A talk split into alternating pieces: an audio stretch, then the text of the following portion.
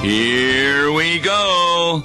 You're listening to Law and Gospel on this Wednesday, Bible Study Wednesday, August the 24th, in the year of our Lord 2022. I'm Pastor Tom Baker, and we have been looking at various passages from Proverbs, but we're going to do something a little different today. We're going to talk about a theme that Proverbs has throughout its book. Proverbs is written by Solomon, of course, and it is all about the wisdom of God. And the word wisdom refers to the second person of the Trinity, namely Jesus Christ. So Proverbs is a book that is not to be taken as figuring out what you should do in life to become successful. I mean, there are a lot of things that it says, but you need to be careful that they are seen from a law and gospel point of view. For example, it may say that you should not steal and therefore don't steal. However, Proverbs isn't about just the different kinds of ethics that can occur in a person's life it's really about the distinction between law and gospel, and specifically between unbelievers and believers. In Proverbs 8, it talks about where Solomon says, Listen to discipline and become wise, and do not neglect it. Blessed is the person who listens to me, so that he watches at my doors day after day, so that he guards the doorposts framing my doorways. Because whoever finds me finds life and obtains favor from Yahweh. That's the name for God. But whoever sins against me harms himself. In fact, all who hate me love death. Now, that's a great passage to show that what Proverbs is about is distinguishing the lifestyle of a believer from an unbeliever. And that becomes very clear because in Solomon's Proverbs, there is a phrase that is traditionally understood as an abomination to the Lord. That, that's the King James Version. But it can also be re- rendered as a disgusting thing to Yahweh. And this phrase occurs in those portions of the book of Proverbs authored by Solomon. Elsewhere in the Old Testament, the phrase occurs only in Deuteronomy. So Solomon is drawing on the phraseology of Moses in order to explain and apply the law. Even when it is not joined to the name Yahweh, most of the other disgusting things in Proverbs are by Solomon. In fact, out of the total of 21 instances of Solomon talking about a disgusting thing to Proverbs, only one is in a non Solomonic section of the book.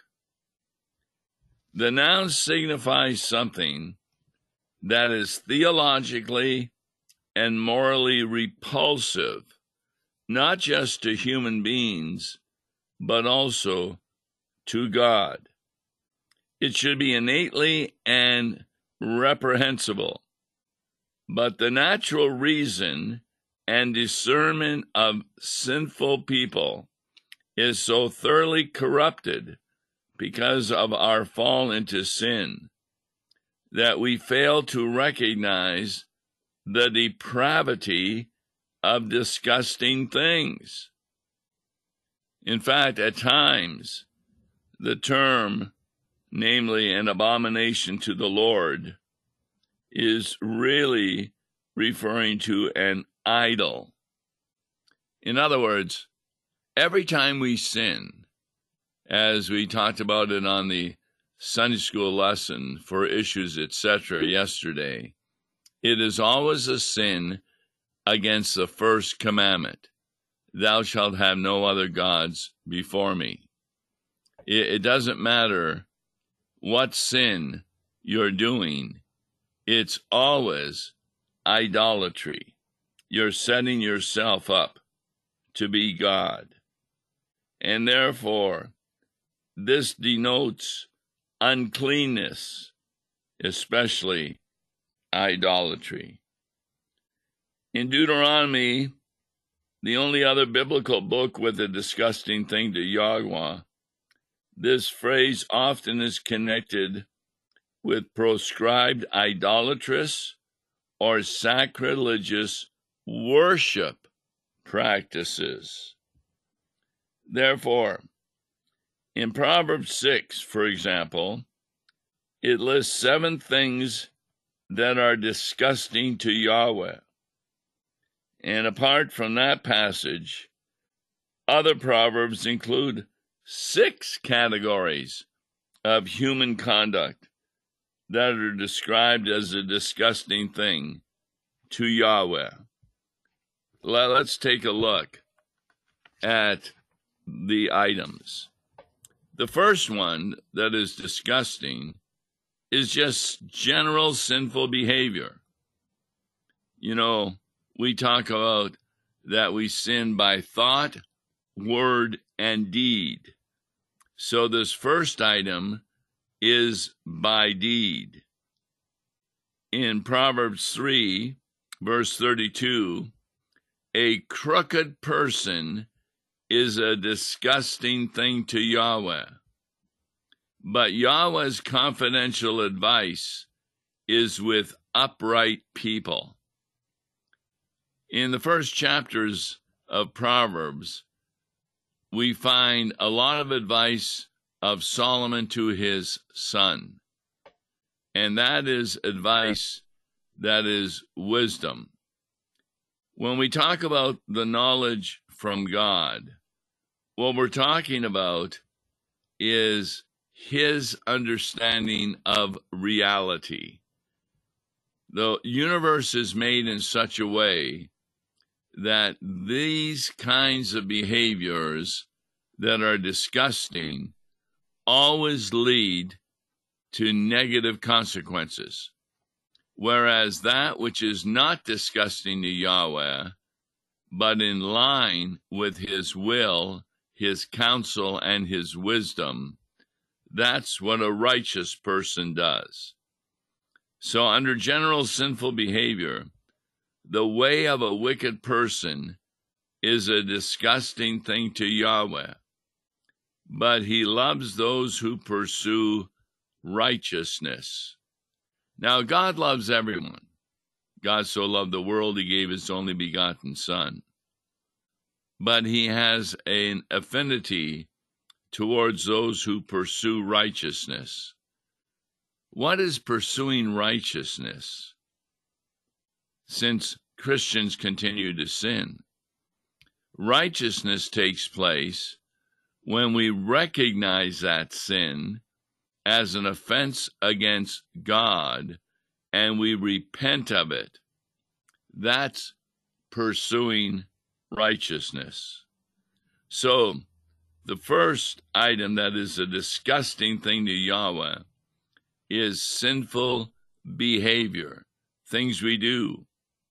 The second items are sinful attitudes and thoughts. In Proverbs 11, verse 20, those with a perverted heart are a disgusting thing to Yahweh but his favor is upon those people whose way has integrity.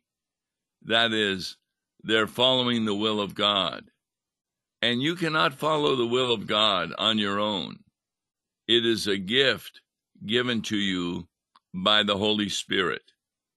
In first, in fact, the first thing that receives God's favor upon people whose way has integrity is that these people have faith. So, in Proverbs 15 26, the plans of a wicked person are a disgusting thing to Yahweh, but pleasant words are pure to him. And 16 verse 5 Everyone with an arrogant attitude is a disgusting thing to Yahweh. Be sure of this that person will not go unpunished. Now, that is really a critical recognition of how God operates in the universe. That if you do something with an arrogant attitude, you will not go unpunished. Now, that punishment may not even occur in your life here on earth. There are a lot of arrogant people who are wealthy, have everything they want, uh, they're not short of anything, but they will not go unpunished on the day of judgment because their arrogant attitude, which means they're prideful about their own accomplishments, not about God at all, that attitude will not go unpunished. So, you've got general sinful behavior, those are deeds. You have sinful attitudes or thoughts. But we say that we sin by thought, word, and deed.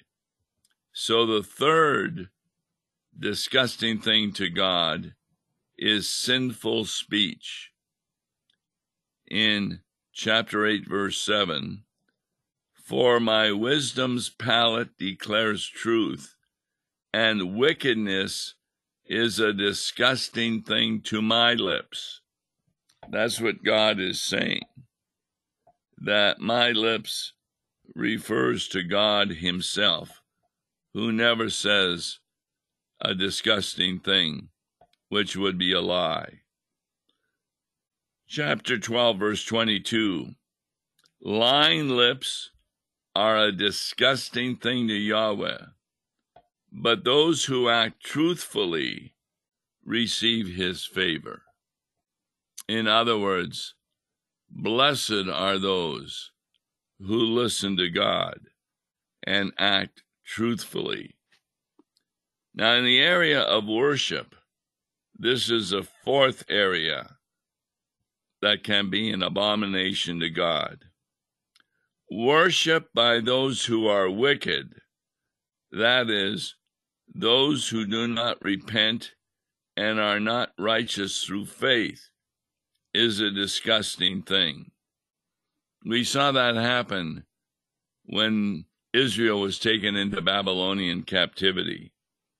Because, according to chapter 15, verse 8, a sacrifice offered by wicked people is a disgusting thing to Yahweh. In other words, wicked people are unbelievers who offer sacrifices in order to get something from God. And sometimes they give it to the wrong God. They worship false gods. And so a sacrifice offered by wicked people is a disgusting thing.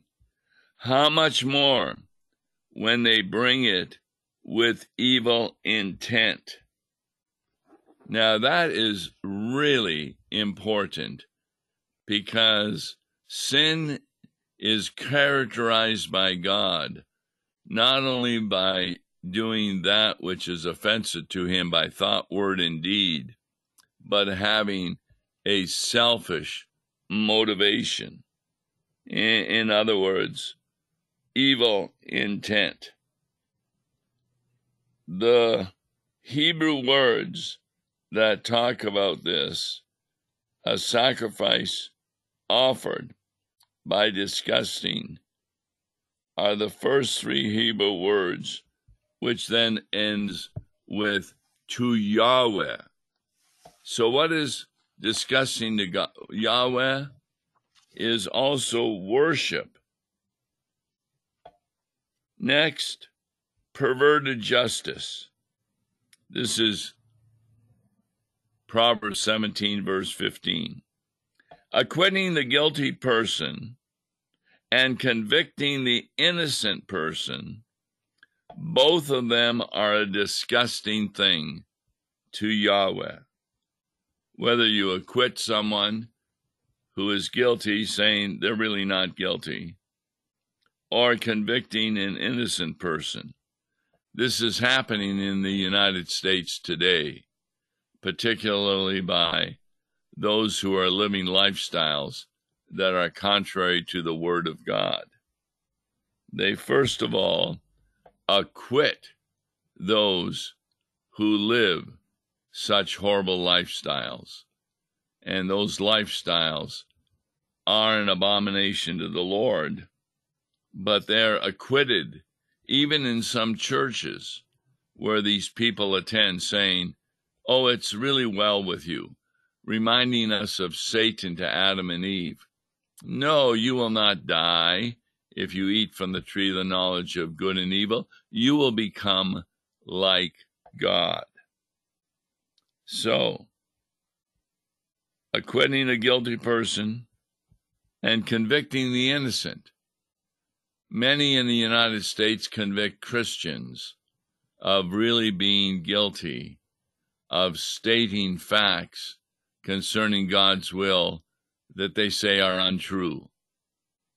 These wicked people, for example, would believe in evolution, uh, abortion. They would commit adultery or fornication and say that it's not against God's will. It's happening all over the country. And so it's something that the church needs to be about, using the book of Proverbs to help people understand God's true reality. Also, the sixth way is by fraud. Dishonest scales are a disgusting thing to Yahweh. Chapter 11, verse 1. But an accurate weight has his favor. And in chapter 20, verse 10, differing weights and differing measures, both of them are an abomination to Yahweh because you're cheating those who are bringing you various products to be weighed in order to receive proper money. In chapter 20, verse 23, differing weights are a disgusting thing to Yahweh, and dishonest scales are an abomination. With the exception of murder, all of these sins are difficult for human authorities to detect and to punish. In fact, the ease with which such sins can be hidden from other human beings is emphasized in chapter 26, verse 25, where a wicked person's speech may appear to be gracious, but it conceals seven disgusting things in his heart. This is found among people.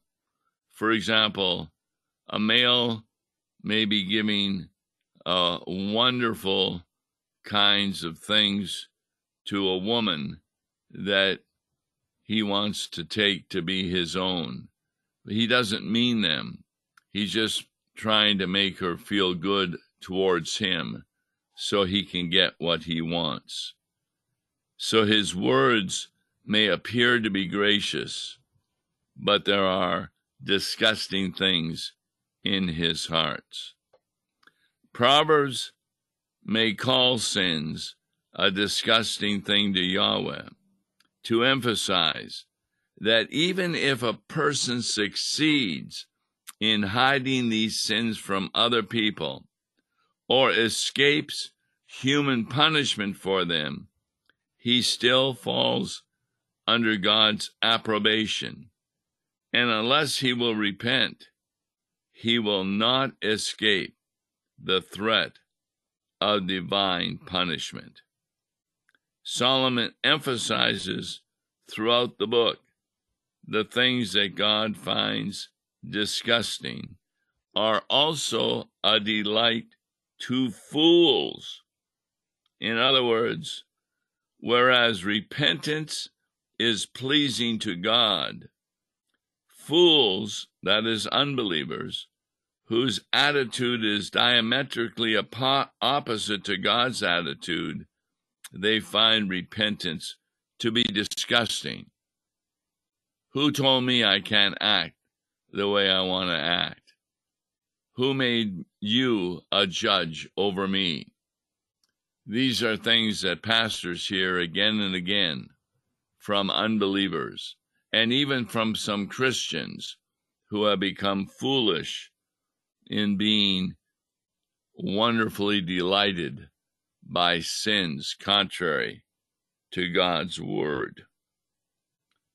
So to do wickedness is said to be a disgusting thing even to kings.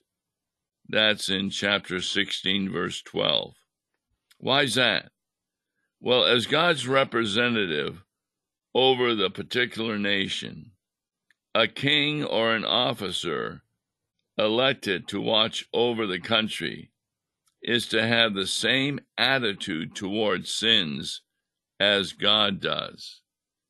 And unfortunately, in the area of abortion, we have a number of officers who think that it is not only not a sin, but is something that a woman has a right to do over her own body, which of course is ridiculous since the baby within her is not part of her body. In Proverbs 28, verse 9, it speaks of someone rejecting instruction, and therefore such a person's prayer is disgusting to God. He will not answer the prayers of unbelievers because he answers the prayers of the righteous. Uh, this leads to the conclusion that when Proverbs talks about instruction, it's really talking about the wisdom of God. And the instruction from God is in His word of law and gospel. Instruction of the law is really important. And why is that? Because in the instruction of the law, a person is coming to a recognition that they are in need of a Savior. If you don't instruct the law, if you don't tell what God's will is, people will not recognize how sinful they are. They will not discover that there is no way to overcome that sin. And therefore, a preaching of the law is most instructive as people come to a recognition that they need to repent and therefore believe in Jesus Christ as their Savior. Therefore, this leads to the conclusion when you're reading the book of Proverbs that instruction is not just human understanding of what is right and what is wrong. Almost all religions, false outside of Christianity, believe murder is wrong, stealing is wrong, cheating against your spouse is wrong, but they don't consider them as God's rules. They think that they're just common sense. So, how is proper instruction from God taught? It's imparted by faithful teachers of God's Word, which is the Holy Bible. So the wicked who are opposed to God they find a righteous person to be disgusting because they find God's ways as disgusting. This attitude underlies the rejection of the sinless Christ himself during his earthly ministry, which culminated in his crucifixion and the ongoing persecution of the Church of Christ and the rejection of his gospel, which continues to be reviled throughout the unbelieving world, even today. The dual teaching in Proverbs 29 27 about a disgusting thing is the same as that stated by the Apostle Paul as revealed by the Holy Spirit in Romans 8, verse 6. It's a good summary of the entire book of Proverbs. For the mind of the sinful flesh is death, but the mind instilled by the Spirit is life and peace. So when you read the book of Proverbs, recognize that the dual distinction is always between the unbeliever who considers God's wisdom to be foolish and the believer who recognizes it as righteous. Join us on tomorrow's Law and Gospel. God bless you. Listen to Law and Gospel each weekday morning at 9:30 on KFUO. For a tax-deductible gift to Law and Gospel, please make your check out to Law and Gospel and mail to Law and Gospel PO Box 28910, St. Louis, Missouri 63132, or call toll-free 1-877-267-1962. Views and opinions expressed on Worldwide KFUO may not represent the official position of the management or ownership of KFUO, the Lutheran Church Missouri Synod. If you'd like to comment on programs or topics heard on Worldwide KFUO, write us at KFUO, 1333 South Kirkwood Road, St. Louis, Missouri 63122. You can also leave a question or comment on our comment line at 314 996 1542. We are the messenger of good news, Worldwide KFUO.